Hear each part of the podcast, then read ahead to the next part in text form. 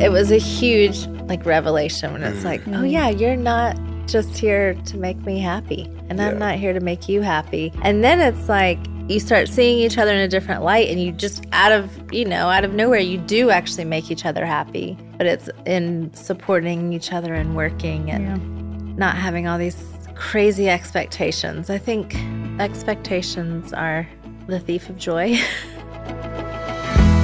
Welcome to the Living Centered Podcast, where we enter into honest conversations about pursuing a more centered life, rediscovering, reclaiming, and rooting in to who we truly are. I'm your host, Miles Adcox. I'm your host, Lindsey Nobles. I'm your host, Mackenzie Vogt. And I'm your host, Hannah Warren.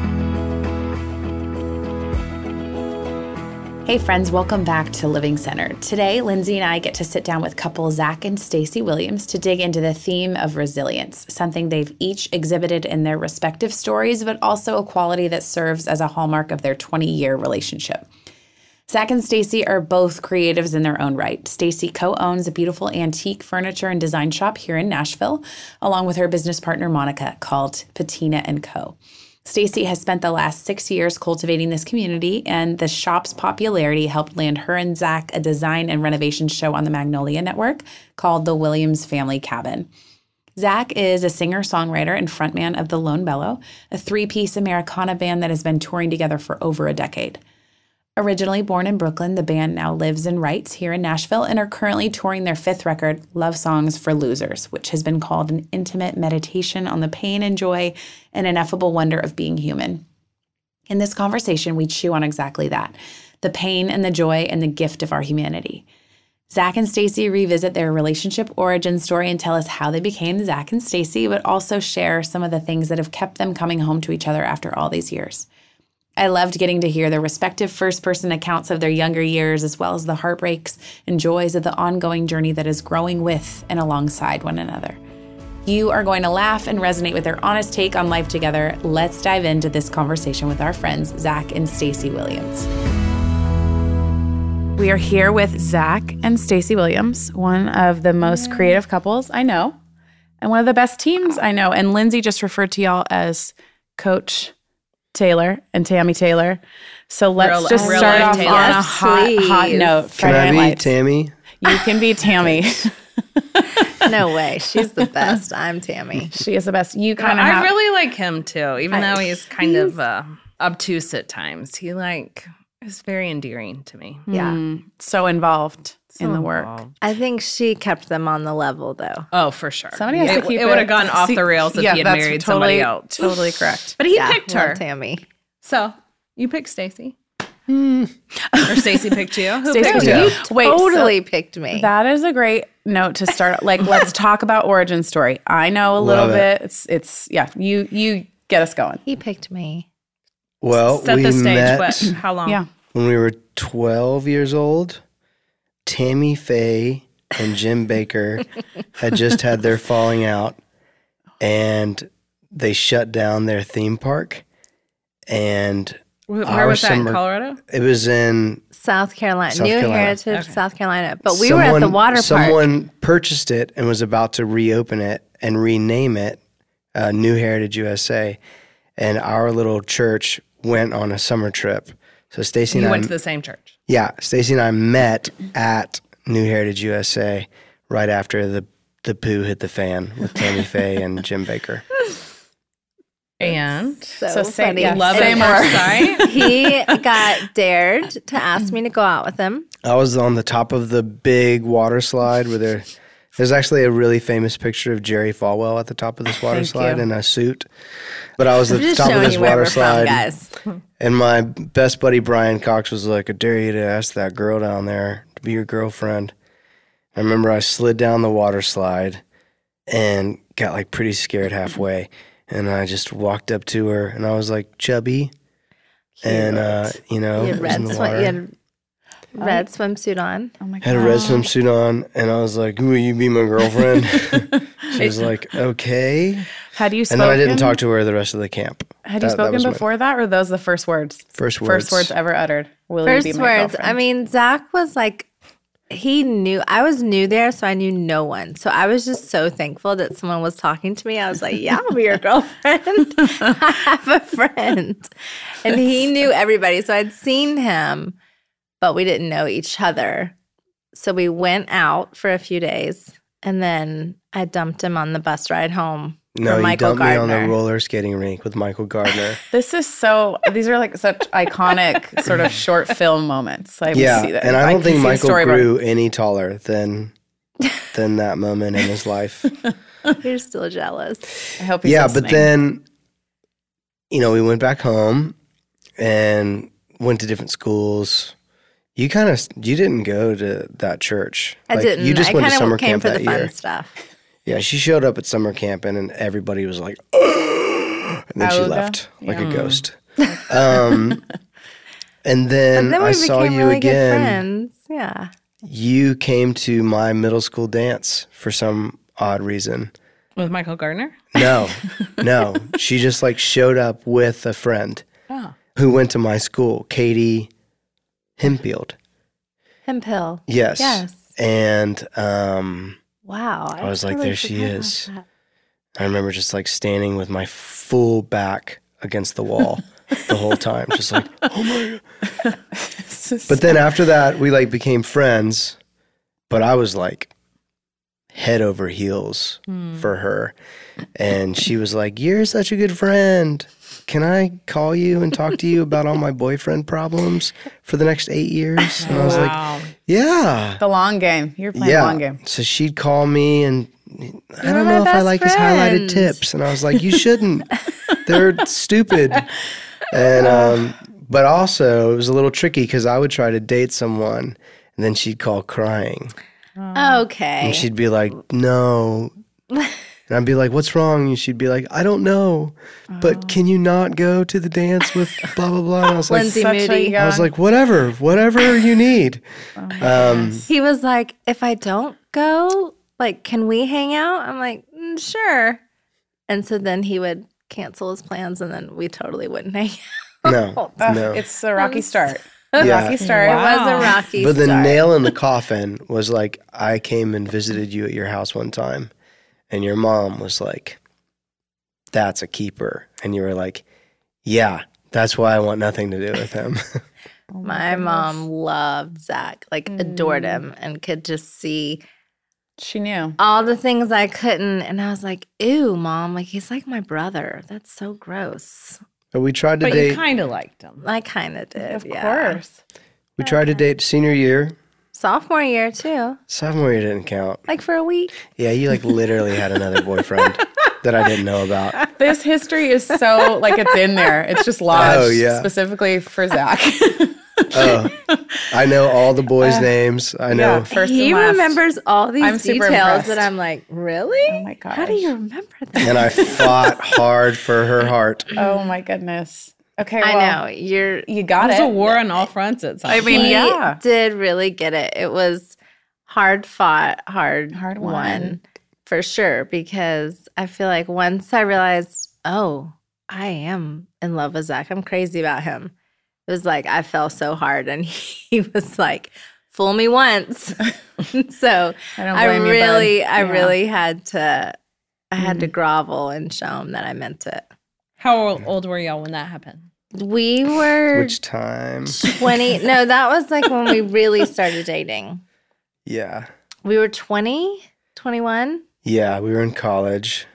We somehow magically both got scholarships. Okay. Yeah, we left right after 9/11 happened. I mean, every everything everywhere you go, everything you do makes up your story. Yeah. But we both had this very what's the word? Like conservative Southern Baptist upbringing that sort of kind of informed where you landed. oh my goodness, Yeah. directed us kind of until we were married. And then at Palm Beach Atlantic is where we met some of our best friends, like everyone that Yeah. we're still dear friends with. And that was sort of when we started, like the bubble popped a little bit. We started thinking for ourselves, I think. Mm. Yeah. Yeah. My parents didn't want me to go to college anyway. So they were like, okay, finally, you got that out of your system. Come home, So interesting. take over the family Isn't that funny? biz, Yeah. And let's, you know, live a happy life. And I went home for a year. You went and worked at a summer camp that we used to work at. Dumped me again. Failed to That was tell me about it. time. This is love yeah, so obviously my family was like, "Please I stay was just away giving them from good her, material. Yeah. They were not fans. they were not fans for obvious reasons. Rightfully so. I know. yeah. Yeah, I worked for my fa- with my family for a year. It wasn't a good fit, and I was like, I want to finish college, and then we like really fell in love Mm. and got married fast. I mean, we dated for like four months then. Well, we got back together in September. September is right around my Uh, when birthday. I threw my moleskin into the woods, yes. Our kids still talk about that. They're like, "So Dad threw his journal like into the woods, and then you went and found it." I was like, "Yes." Your father's always been really dramatic. Very dramatic. no, that was goodness. September, and then we got engaged in April and married in August, and we Yeah. were 22 years old. And we Two we bought a condo down in Florida, sight unseen, and landed from from our honeymoon in Florida and didn't know anyone. And then Caleb Clardy was the first Yeah. person I met, Wow. and Mike Donahue. People you're still very close with, for Mhm. those who don't know. So, so then what? So y'all are married. You're wrapping up school. You're meeting these incredible people. Oh, I've got be- like three more years. Oh, I'm I, like, in in really aggregate, we've been time. together for 12 years. we've been in college for seven. Yeah. Like- So I had a 1.4 grade point average when I transferred from one college to the other, okay. um, Which is really hard to do. which is really hard to do. I had to talk my To I do had that bad? Yes. And I had to talk my way into the other school, which was hilarious. But Well, and by playing music, by leading worship. So it's the first time you really started well, like just singing. I, I didn't know how you to play, play any guitar music. and sing at the same time. So you're holding no, not even a prop guitar. No. Just, Just singing. you in, a, in a 57. that's how that's how they let you in. Mm-hmm. You were on probation the first semester. Yes. And we were we were married and living on the ocean for a year, having a blast, meeting all these new friends, all these like playwrights and thespians and Yeah, just I like was working. yeah, sorry. were- I was doing all that. So we got Stacy- Ernest Hemingway and his sugar mama. Yeah, Stacy was working on Palm Beach at different boutiques and nannying for a couple of different families. I was just at school, like having a ball. yeah, and then the the hurricane came through, and all of our friends that we had met, we all went back up to our hometown to get away from the hurricane, Wow. and then that's when like our whole life was like really kind of shaken up. Yeah. You're just like fleeing it for the weekend? Yeah. Or- Yes. Okay. We were evacuating and it was just going to be, it, it was just like school was canceled. So we were like, so fun, road trip. So all of our friends went to Georgia with us to stay at Zach's parents' house. And where they were living at the time, they had horses and we'd always jump on and ride. And so one day we were all out riding and I got on in flip flops and no helmet, I will say um, and just like took off in this field. And then Zach said, less than like it wasn't very long. A couple minutes later, the horse comes charging back. And you said you knew something was wrong because normally I'd be like, Zach, Yeah, come help me. yeah, it was just completely silent. And the Um, horse came back without Stacy. Yeah. Oh, And. Caleb was with me, and we ran out into the field and found her, and like immediately knew that we shouldn't touch her. Like she was Oh like. Wow. you know, it was not okay. And I'm so thankful that we didn't touch her because she had broken C1, C3, C5, and C6. And that's where life like really changed. And And it's so funny. I had just said, we just celebrated our one year anniversary. And I said to him, we were like eating our wedding cake, you know, the top that you save. And I was like, this year's been like, it's been so good. which can we just been- can we pause? Are are you supposed to do that? It's I a mean, thing. People it's talk about it. Okay. Yeah. All right. We were fine. Okay. But I was like, this year's been so good. Like something bad has to happen. Mm-hmm. I feel like something bad's going to happen. Mhm. And then Mm. a week, two weeks later, uh, we were in Shepherd Center in Atlanta. And I had a halo on. How far from from like a a hospital were you? Were y'all out like, Very in the close. country? No, Oh, my, you're my parents Yeah, lived like we were 40 minutes outside of Atlanta. Okay, Yeah. great. So there's resources. Yeah, so Yeah. we- Yes. Yeah. We first, the first stop was Kennestone, Mm-hmm. where we were born. You were born. And then the second stop was Atlanta Medical, and that's where they did the surgery and put the halo on. And we were there for a few weeks. And then somehow the Shepherd Center found Stacy. To this day, I don't know how they found us. They had an eight month wait to get in. Wow. And she was, her muscles were going into atrophy. She had already been diagnosed quadriplegic. Oh my god. And they came and visited my mom and I, and Stacy was like clocked out on Oxycontin, having a blast. I think it was like a morphine drip then. I was Yeah. still in the hospital. You're like, let's let's Oh, be yeah, clear. It that's true. wasn't that fun. I know. And yeah, they were like, if you want to move her, like we think that we could do things differently, hmm. and and we see a light at the end of this tunnel. I had college student in health insurance. Yeah, That, paid like- for half the ambulance ride. Yeah, Wow. And, it was scary. They did they were- move us. It hurt real bad to be mm. moved, but they moved so you could feel things. I only could. hear. I only just way remember You were talking being and- on the. I was like on the stretcher being moved from Atlanta Medical to Shepherd Center, and they had like brick pavers in the lobby, and I just remember Oh, the stretch, and I just remember being like, Yeah. "Please stop, please stop," Ooh. And then just like passing out again because I mean everything just hurt so bad. And then we got to Shepherd Center and they took the halo off, which was really scary because it's just like manual. I mean, you're just like breaking something apart that's around Holding your everything. very mm. sore head and neck, you know. And then we started, we were there for a while. They would come in every morning, do this pencil test, like on my hands and my feet. And I just remember sometimes like looking at it and being like, oh, I wish I felt that. But like, just felt nothing. I mean, it's so funny. Like, it, it was hard to sit up and like eat food, you know, like I just don't remember. Eh, everything's out the window. Like, Yeah. so then they come in one day and I move a finger and they're like, this is amazing. Like that the feeling's coming back. It's just she's a paraplegic now. It's just waist down. And then like a week later, they came in, my feet were so swollen. But they came in and did the pencil test and I was like, wait, do that again. And they did it again and I was like, I think I felt something, but I couldn't tell if it's because I wanted to so bad or if I Yeah. truly did. Mm. But then this really numb, like tingling sensation happened for over like a few days. And then the feeling came back. I was, I had a fusion from C1 to C7, still do. But we started doing therapy. And in the physical therapy room, there were butterflies painted on the ceiling. Hmm. So Zach talks about that in his song Hospital. But the funniest part was so they had like live it, you know, we were married, so they had like an apartment that spouses could live in so they wouldn't Oh, have to leave campus. It Yeah. was it is It's an amazing, amazing. place. Wow. But at night, you know, like visiting hours would end at like six or seven, so he'd have to leave. And one night he went and played an open mic at the Starbucks, Well, I like had- down the street, right? So at the, in the apartment, I had started learning how to play the guitar and sing at the same time, and you know I was going through like shock or grief or whatever Yeah, you want to call sure. it, like having an it. outer body experience for Yeah. weeks on end.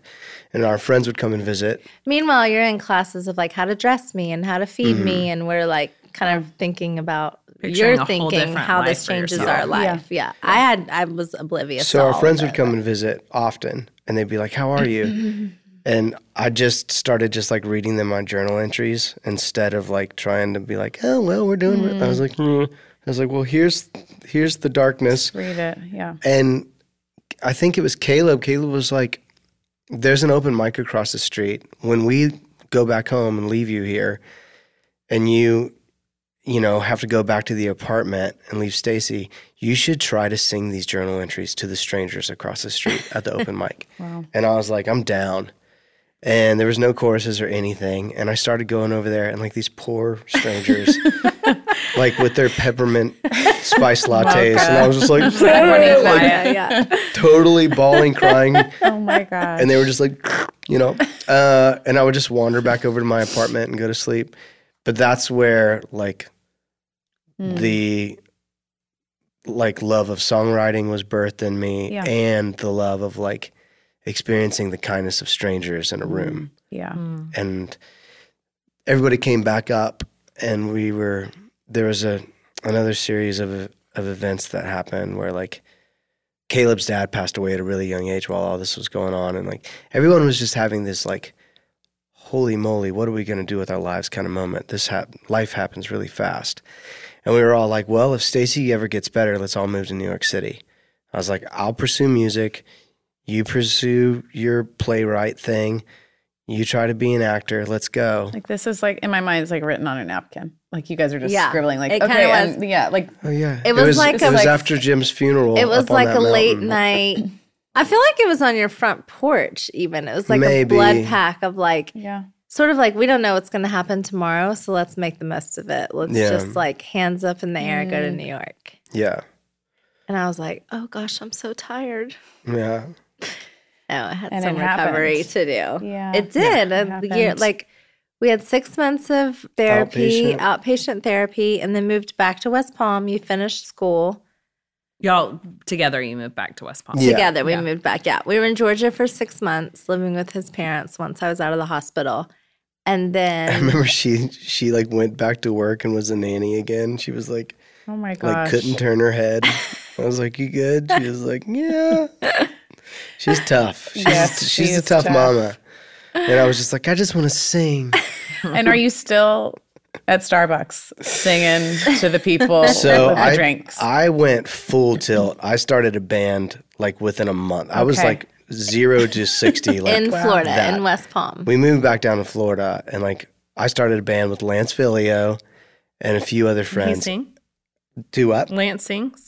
He plays drums, he plays the drums. Good to know. and we started we started just hitting that West Palm live music scene, Big uh, scene. which I mean at the time was a really fun scene Yeah, because that's great. that was like Dashboard Confessional, Okay. and Copeland, Yeah. and like there's a few like Florida things Forgot about- happening, I know. But the and I knew it archives. wasn't like my scene, so. But songwriting as a way through, like, Mm. is that that's obviously kind of carried, it's carried on through your story. So, do you still approach it from the same perspective? Like, because y'all, I mean, you tour a lot, Mm-hmm. you guys are apart a lot. There's been obviously lots of hard things that have happened in life since then. Do you still, is that like, do you still have a moleskin, a new moleskin, Mm. not the, the Not old the one, one but from the woods. yeah, not the one from the woods, but Yeah, I I took a break like two years ago. Yeah. and I just stopped writing songs. Before you say you quit, you get, Oh, you gave said it a quit. break two years ago. Like I would go back. I think like Yeah. your first amazing album and like one of the best songs you've ever written is a hundred percent written out of a hard time I've Mm. experienced. Which one is that? Tree to grow. Okay, It's a great song. Thank you. That was yeah. Th- Zach wrote that after a really really hard time in our marriage, where I was like, I don't know, I don't know where we go from here. Mm. We were on a plane, and he was just like, oh, they're sc- like scribbling, and you know he's left-handed, so he's kind of like "Rah, rah," scribbling in his journal. She had a bit of Picture a- like a monkey on a plane with a pencil. no, but really, I think you, it was a pretty long flight, and I think you wrote in your journal the entire flight, and then come to find out, like a few weeks later, you'd written almost like the whole first album on that flight. Mm-hmm. I wrote the majority of the first Lone Bellow album on a flight on the way to oh Mexico. Oh my god! when we Wow, were holding on by a string, like we, Yeah. our, the hmm. trip to Mexico was kind of like, all right, can we figure this out? Yeah, songwriting has definitely always been a cathartic thing. I think the first year living in Nashville, like it got challenged a little bit. Yeah. Like the label was like, hey, go meet with people and write. And I was like, okay, this has always been like a really personal thing with sacred me. thing. Yeah. And I wanted to like learn the Nashville way. And I tried it for an album. And I was like, I don't like this. Mm-hmm. It's so I hard for stopped. you. And it's, I mean, it's interesting being in a band with like, especially with people like Brian, who like Brian loves collaborating. Yeah. So we have this thing where he like wants to collaborate with people, and I'm like very Keep it close to the keep vest. it close. Yeah. But yes, it, it definitely still is. E- Even like our latest song that's like on the radio right now is a song called Honey, and it's it's literally a conversation that I had with Stacy. Like when I mm. got back home from tour one time, she was so just sick of me being gone. And I think I called her honey the first day I was home. She was like, Don't ever call me honey. I was like, It's a new name. What about don't like baby? she was like, Don't No. call me I was baby." like, "Do you know me? Why are you calling me honey?" Mm. Yeah. yeah, so it definitely is. Yeah. It definitely is. And it's also morphed to where like I now try to put myself in other people's stories. Yeah. Like there's a song called Fake Roses. And Fake Roses is a song about her mom Mm. uh, and her mom's sister. Edna Edna, and and Fredna. Edna and Fredna. the best the best sister names of all time. Hey friends, interrupting this conversation with the Williams to talk a little bit about healthy love and relationships. As humans, we are all wired for connection, but unfortunately, many of us did not get our most basic emotional needs met in our early development. When we don't get our emotional needs met, we start to look to other relationships to fulfill those needs. This affects our self worth and self esteem, resulting in harmful and hurtful relationship patterns in adulthood. We repeat what we don't repair, so we will continue to live out the same scenarios and situations we experienced growing up until we find the space and guidance we need to explore what's behind these unhealthy patterns. Healthy Love and Relationships is a six day experience that will help you address the core wounds that drive self sabotaging behaviors and the need for approval that continues to disrupt your relationships.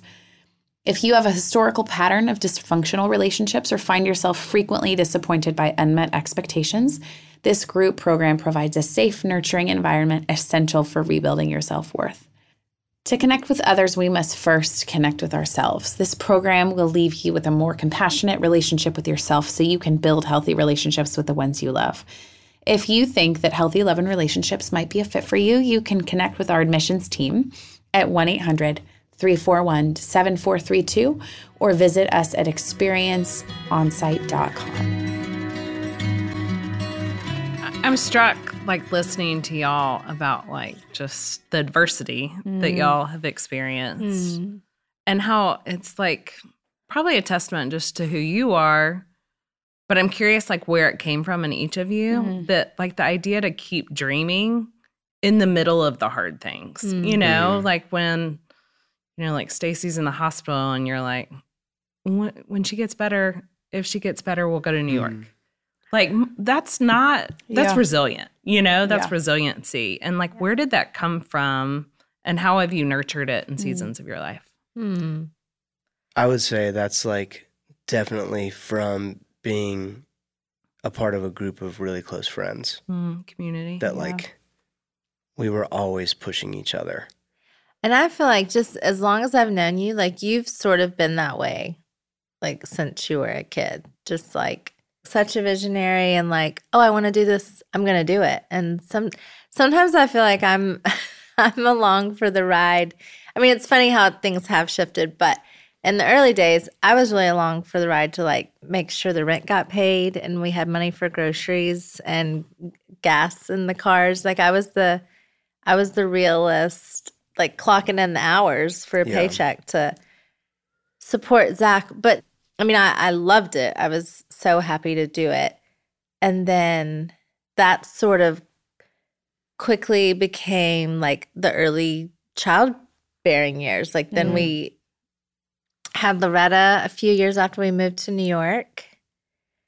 And then Betty and then Hazel and it yeah, was like for instance, like Stacy had a full ride to UGA and ended up not finishing college because she worked me through college. Mm. And then we moved to New York and I wanted to pursue music. So she got like a job at Scoop Kids in the meatpacking district and would I mean, I'm sure you had this experience, but like back then, every morning in the summertime at the meatpacking district, uh all of the smell of the flesh was still on the sidewalk and the sun is burning. And, and I mean, she's the- like, It's before Chelsea mm. became Cool. Yes. and it it is was now. like you you totally it was very working girl. Like you brought a pair of shoes to change into, you know, like Subway flats. Yes, I had Yeah. my subway flats and then I had to put my cute shoes on for work. But I would do it once I like walked over the gross sidewalks and I got just got into scoop. and I would have my little job too. But yeah, we would like, it would definitely be like, all right, when's the next show? Mm. Life was sort of centered around your dreams. Yeah. for a long yeah, time. Yeah, sounds like. absolutely. What did that feel like, Stacy? That's a great question. I mean, it felt really exciting. Yeah. Like I there was definitely like we were so young and it was exciting. I think with once we started having kids, which I really wanted to have kids and I like we're so fortunate. There were like you know, just that valley of diapers in the early baby years. He would Yeah. come home and I'd be like, "Oh, you got to you got to go to lunch with someone today?" Like, "Oh, you're going here for a two-night songwriting session." You know, it was just like That's hard. I oh man, it was like kind of like I was trying to tip the scales, which is not a good way to live. Mhm. It, it actually caused a lot of fighting and yeah, stuff we had to work through. But I think that's what was so amazing about, you know, we thought we were like Brooklyn for life, wanted to live there forever. Had our three girls and then found out like Harlan, our baby boy, was a surprise. So I was like, we just moved to a fourth floor apartment. It had been like two years of him just touring nonstop. And I was just like, I don't know if I can keep doing this. And the apartment we had just moved into, we loved, but we had a we had like a triple bunk for the girls. And I was like, there's not like a slot for this baby. Like there's not even a No. hallway. There's no closet. closet. There's nothing. I mean, there was nothing for him. So then we start and I think it had it had kind of worn on you how much of like especially Hazel's first year that you missed. Like you were starting to miss a lot because you were traveling in a bus and it was it's just like hard to get to and from Brooklyn. It's not a central Yeah. place. So that's when we started thinking about Nashville. And when we moved here, I was pregnant. I was seven months pregnant with Harlan. Which thinking about moving to Nashville was like blasphemous in our mind. It was did really the whole hard. Group, Yeah. like because No. you collectively decided to move to New Yeah. York. Did So- you collectively No. decide? No, and we were That's the first so ones to leave. So it's like we, I just felt like we were like betraying everyone. Turning Like, yeah, yeah. we just like we messed up the good thing. You know, Like- we like scrambled it all up. my my agent Jonathan Levine, that's here, wonderful man, sat me down and he drew a flower around the city of Nashville, and he was like, "Here's all the cities that you can play a show one night and take your kids to school the next morning," and it was like Yeah. everything east of the Rockies, and then like up to like New York, Mm. and I was like, "That is really hard to argue Yeah. with." yeah, Um, you couldn't argue at the time with your kids, but it was a really, really hard move. And Yeah. and then even when we got here, I was pregnant. I had a two year old, and he was gone. And I actually remember calling you one time from the skating rink again. Maybe there's Oh, something with in, skating rink. Like London, yes. you were in London, and I was just like, I, I'm I can't stay here. Like you and the kids can live here. I wish you all the best, but like I'm not gonna be here when you come home. And he was like, What? He's like, Well- Is your mom there? I was like, She's here. She'll be here too. She's gonna take care of the kids. I'm out. Like I'm going back to Brooklyn. And I mean, my- like, Such an ultimatum. My favorite was like a blizzard happened all up the East Coast, okay? So including here in Nashville. This is 2016. there was that really snowy and it was. Emily oh, Remember? Marshall's birthday in Brooklyn. And she was like, and I was on tour, like in Europe, real far away. And she was like nine months pregnant, 11 months pregnant, whatever, huge. 15 months pregnant. and she was like, "I'm I'm uh, flying up to New York uh, to celebrate Emily's birthday, and that's just what's gonna happen." And like her Uber driver was like scared to get her to the airport. Oh my gosh. her flight barely made it. She landed. There was snow everywhere. I did get out right before the blizzard, but then it came and everything was covered. Like New York shut down, Nashville shut down. So then I was trying to fly back and my flight got canceled and my poor mom was here and I was like, "Hey, I'm not going to be back till tomorrow." And then that flight was supposed to be in the morning and it kept getting delayed, delayed, delayed. And then finally I got on a flight, but I was sitting in a taxi like I could see LaGuardia, but we were just like still on an exit ramp. And I was like, I have to get on that plane. So I was watching time just tick, tick, tick. And then finally, I just get out. I mean, I'm so stressful. I'm on the highway, but I'm like, I think I can make it to the airport faster than the Snow taxi. everywhere, like dirty New York snow, Stop. nighttime. I'm just like, So that's like how sad she carry-on. was about moving to Nashville. In a nutshell, And I was like, I'll do anything. and also speaks to like your grit and your fire and your desire to like do things your way which i love i love but i know that that like with a partner right who's constantly leaving and pursuing their creative dreams and kind of holding on down the fort Yeah. that over time is challenging Yeah. and you guys have had to kind of find a new groove repeatedly like lose the groove refine the groove and what what do you guys think has kept you the most sane together if that is a Hmm. if that's an okay way to ask that question like what's kept your feet on the ground and for, like you guys are home to each other but I, i'm sure it doesn't always feel that way maybe not when you're running you're running through the snow on the highway in brooklyn Or threatening that I'm not going to be there when he comes home from a long trip. Oh, man. I mean, I think for me, it's like knowing that this is a life that, like, we've chosen, but like also that we've been given. Like, it's a real gift to get to live out, like, we just, we talk about that like we love what we do and you know what they say like find something you love never work another day in your life and like that's kind of how we feel like yeah we're working all the time but it just doesn't feel like it Mm. And i think sometimes we have to check like just like how i was saying we did in the i did in the baby years with the scale like you just can't do that so i out the can't scale when he comes home, I can't, you know, from a long tour, I can't be like, well, you know, so and so got sick. I was at urgent care. I had to go do this. I got to, like, Yeah. you can't, you can't just go through the laundry Yeah. list. I mean, you can, but then that's not, it's not serving anyone really it's well. not really serving anyone. So we try. The biggest thing for me is like when he comes home, I try to like keep going with all the things to like give him a second to like be home, and you know we all kind of have to reacclimate. Like all of a sudden, I'm not the. I love solo parenting because I can just do whatever I want. But now I have a partner that I have Yeah. to. We have to agree on parenting. The kids have to kind of get used to you being home again. So it's work, but it's like it's also like Christmas over and over mm, again, where it's That's like so beautiful. dad's home. Like, oh, we're we're gonna go. Let's go out to eat tonight, or let's go do this, or let's go to the park. Like it feels like all these reasons to celebrate, like on a Wednesday at three Yeah. o'clock. You know, I love That's that. awesome. what was the question? was thinking, like, what what brings you guys home to each other? Like, how do you recalibrate? How do you mm. keep choosing each other over and over again? And kind of like, what is keeping you guys on the path toward each other in the midst of like creative pursuits that kind of take you in different directions sometimes? Yeah.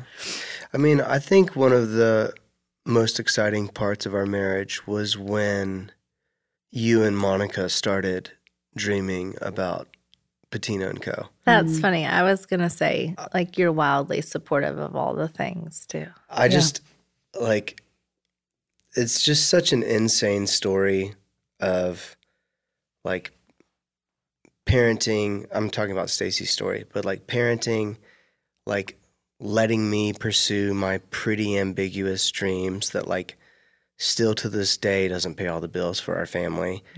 Like this this whole like wild thing. And then in the midst of it, like sitting down on the back porch with Eric and Monica and being like, Hey Zach, welcome home. We're gonna put X amount on our personal Amex and buy all this furniture from Europe and we think it's gonna go great. and I was like, That was our business. I think there's another way to do that, but yeah, there's like small it. business loans, and I don't. yeah, but then like watching her and Monica just like Create a successful business. Yeah. Yeah, something like- really beautiful. yeah, it was a successful business, and I feel like so much of the reason why it was successful is because of how they deal with conflict, and I feel like that's like as much of an art as hmm. writing a song in my Yeah. mind. And I think that the the store, the feeling of the store when you walk in, it all boils down to like their working relationship slash friend relationship, and watching your spouse like walk through that, it was just a real honor and still mm. is. So that's home to me Yeah. right now. Yeah. Yeah, Monica and I like we're just and that's my business partner Bettina. And we, you know, we just had a mutual friend in New York, a couple of mutual friends, but we didn't really get to know each other until we moved down here. And I feel the same way when I look back on it. I'm like, huh, I had like a I had a seven month old and Zach toured and I met Monica and just something, you know, she was telling me about this idea she had. And I think as a kid, I always wanted to own like a clothing boutique. Like I always wanted to mm-hmm. dress people. And then like when she was talking, I was like, I'm gonna dress houses. Mm. And it's Like just dredging like up that dream. yeah, it was a, and it was just one from so long ago that I hadn't thought about in forever. And it is amazing how, like, I think sometimes when you do the work, you do what's in front of you, you work at Scoop Kids, you work retail, like everything you do, you do what you have to do. And then you have these amazing kids. I, you know, I was given this opportunity for a mm-hmm. career that I never I don't I was like too scared to hope for almost, you know, mm. or like to Yeah. expect. I was like, "Oh, I I stay home with the kids and it's really fun. I decorate all of our apartments." You know, mm. like there was never like a feeling of lacking, but it was also just kind of like a closed door that I just didn't go to, you know. And Zach was and still is so supportive. Like mm. I feel like, you know, you always say I supported you, but I feel like you're so much more supportive of me than I am of you. That's nice Um, and ridiculous, but yeah. no, you you're it's just it really helps. Like you believe in it and I laugh because he anywhere we go, I walk up and he's like, "Oh, babe, I was just I was telling this guy about your shop. I've witnessed Hey, I was it. telling him about your It's shop. really sweet, Hey, I told them they need to come to Patina, and I'm like, "Wow, will, will you Hmm. be our PR person? Like you tell everybody. It's really sweet." But that's such a gift. You you talk about throwing out the scale. It's like the scale. We don't even need to have a scale in this regard. It's like to love one another well and show up for each other. And like I know that you'll sling furniture if you need to, Yeah. or un, unearth a truck or whatever. And I do, along with what you're saying, I can, I feel like I can go back to like one shift in our marriage, just in the way that we thought about each other that that may have like helped. I think I know what you're gonna say. Mm. Yeah, and it was while so Stacy and I went through like this horrible time in our marriage. Just like use your imagination. It's like that happened, and it was really really hard, and we barely made it out alive. And on the other end of it, with therapy and close friends and just healing, one of us was like, Hey, it's not my job to make you happy. Hmm. And that was like a light going off for me. It really was. Yeah. And that that freedom and Yeah. and she was like, Yeah, vice versa. And that was like, Hmm. huh. And we could like suddenly turn outward. I felt like that was a huge It's major. moment.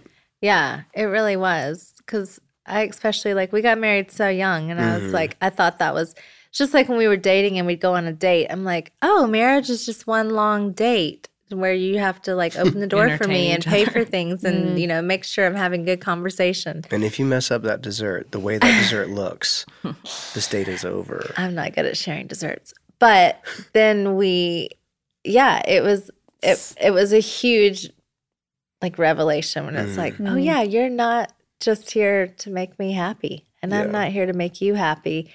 And then it's like you start seeing each other in a different light and you just out of, you know, out of nowhere you do actually make each other happy. But it's in supporting each other and working and Yeah. not having all these crazy expectations. I think expectations are the thief of joy.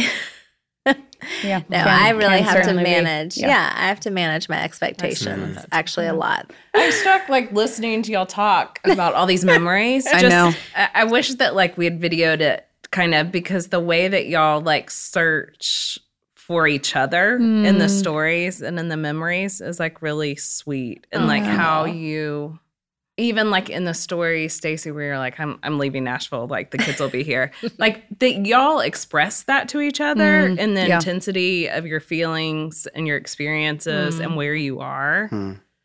I think so many of us like feel those feelings and then repress them because you can't say that to somebody. and then we end up in a place that we can't sort of connect or reconcile. Mm.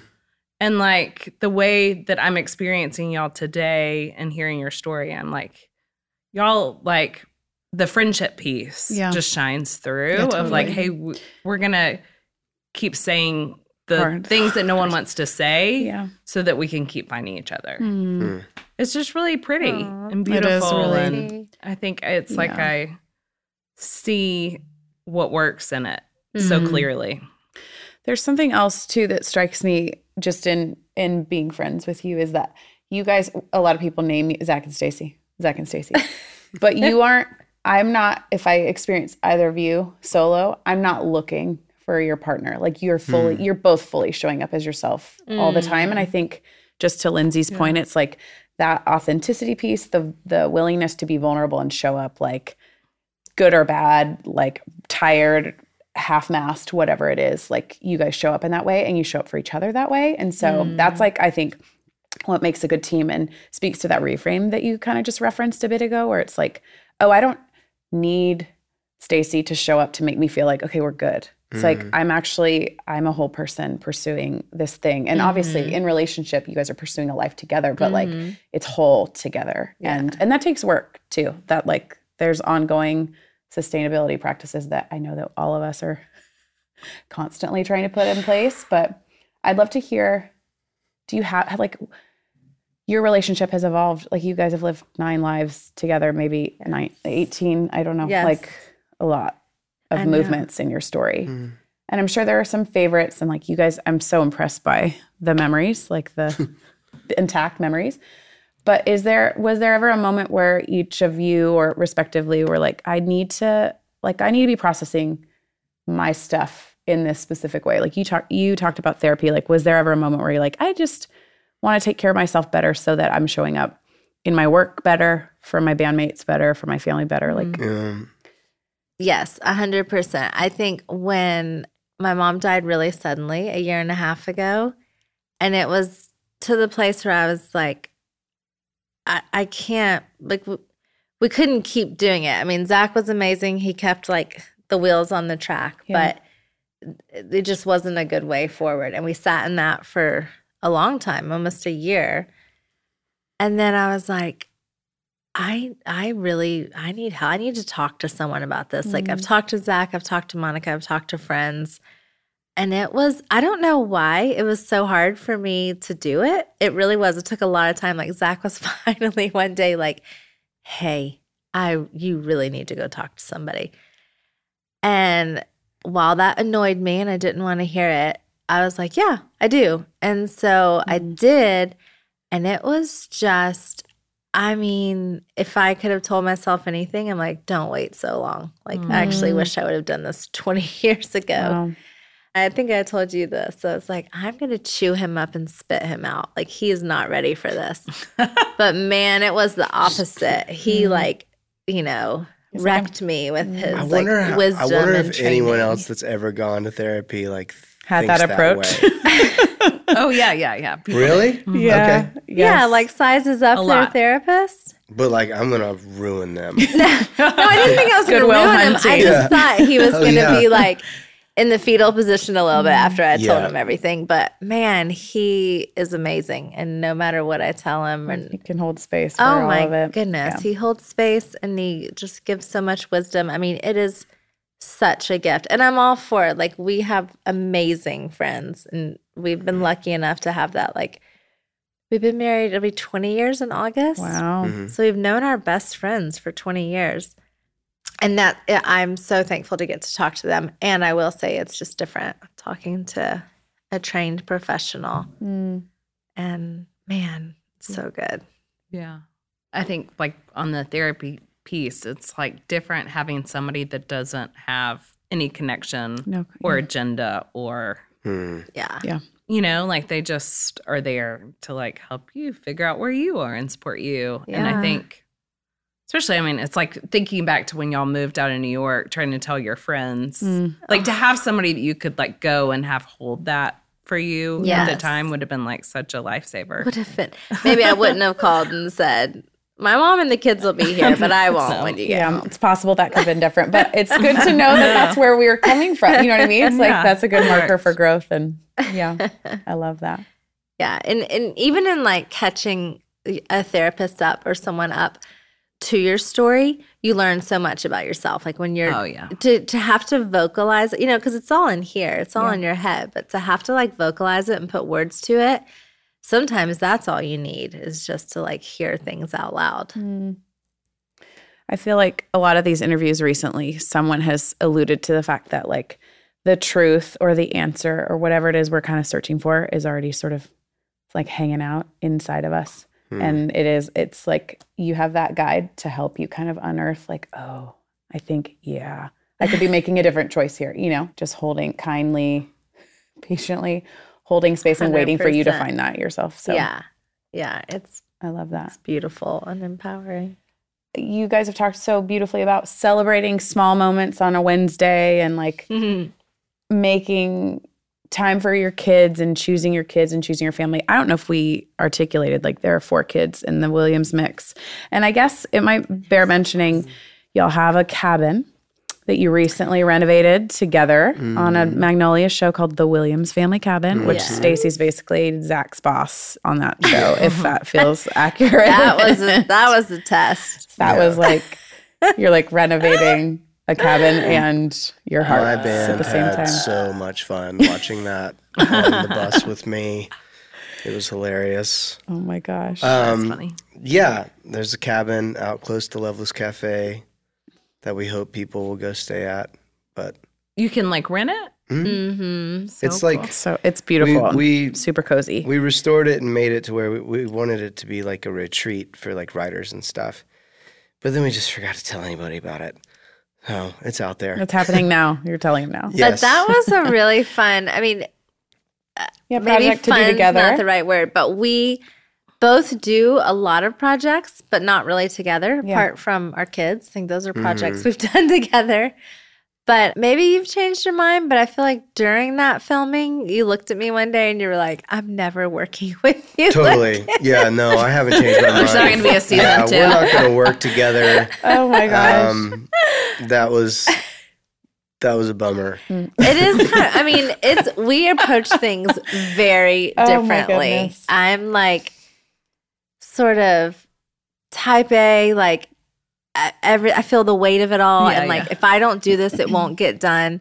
And Zach's more like, yeah, I mean, like, I was thinking like some blue, and then I had a dream about like a green elephant, and there was like coffee in it. Like, he's just like, "Bah." Dreamer and the executor. oh my goodness. we need both. Well, both. they edited. And- they Oh, they edited the had some dreaming? fun. Yeah. yeah.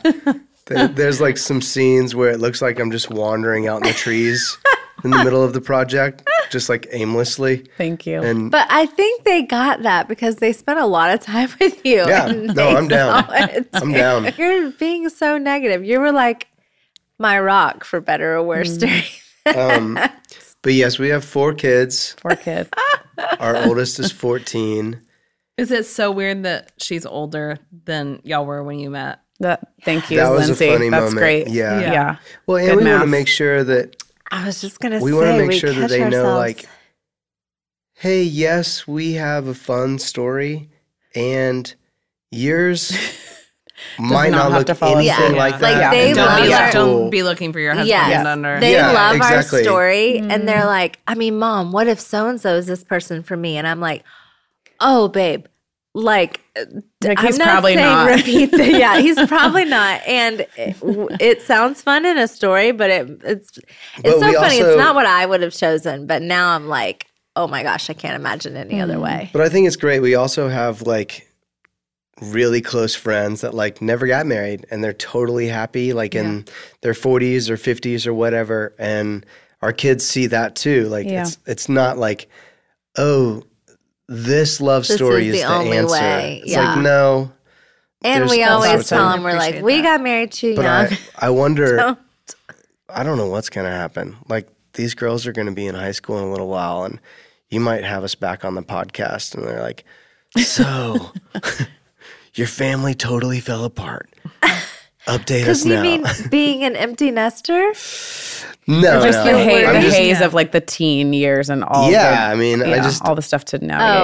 Oh, already I'm just like, I can. I had a I good talk with Betty last night, and Betty reminded me, she was like, Hey, you and I are a little different in this one way that I think we need to like keep in mind while I'm going through middle school and high school, which by the way, it's like Very wow, mature. Okay. Like That's val- very that's that mature. valor stuff though. That's cool no, to go she's to. It's so always rad. been emotionally intelligent. She was like, You enjoy talking things out until like to the nth the degree. ants have left the room. Yeah. Like there's no more life. it makes us And a all topic. crazy. and she was like, I enjoy talking and then having my time to think about what we talked about. And I was like, Amen. Yeah. And like my bandmates Wow. say that. Stacy says that. She said like And you're like, and I told her I was like, yes, I have I have like, that I've challenge. heard this before. thank you for the Alright. feedback. It's commented on. I don't know. That's I, kind of amazing. I feel like like I don't know how you guys grew up, but like you know, in our parents' generation, like saying I'm sorry was not really a part of it. Just apologize when you feel like you mm-hmm. need to. And remember, you're going to be these kids' parents while while they're adults way longer than while they're little kids at your house.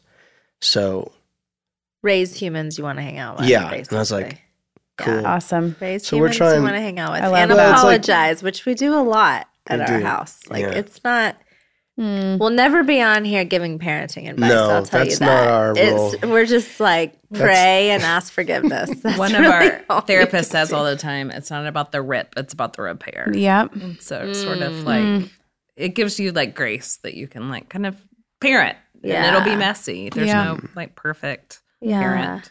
There's no perfect spouse, but the apologies and the way that we make up Yeah. when we mess up is what it's all about. And I would That's what imagine matters. Y'all are probably pretty good at that after 20 years with each other. You know, it's like you're practicing the same Yeah. tool with your kids. And that's prob I would imagine. You kind of have a little more Yeah. research, like you've done more research than you're aware of. Mm-hmm. Yeah. That's awesome. Lots Definitely. of I'm sorry's. Yeah. Mainly from Zach. 'cause He's always messing up, saying things. What a great way to wrap up our time. She's like, and by the way, Not true. thank you guys Thanks for having for us. being with Thank us. y'all. This Love has been y'all. so fun. It Yeah. was so fun. Thank you. Thank you for listening today and for committing valuable time to share space with these powerful stories. Make sure you hit subscribe to get all of our inspiring conversations with these incredible people delivered directly to you. And if you found this conversation particularly impactful, consider supporting the show by leaving a review on Apple Podcasts or wherever you listen.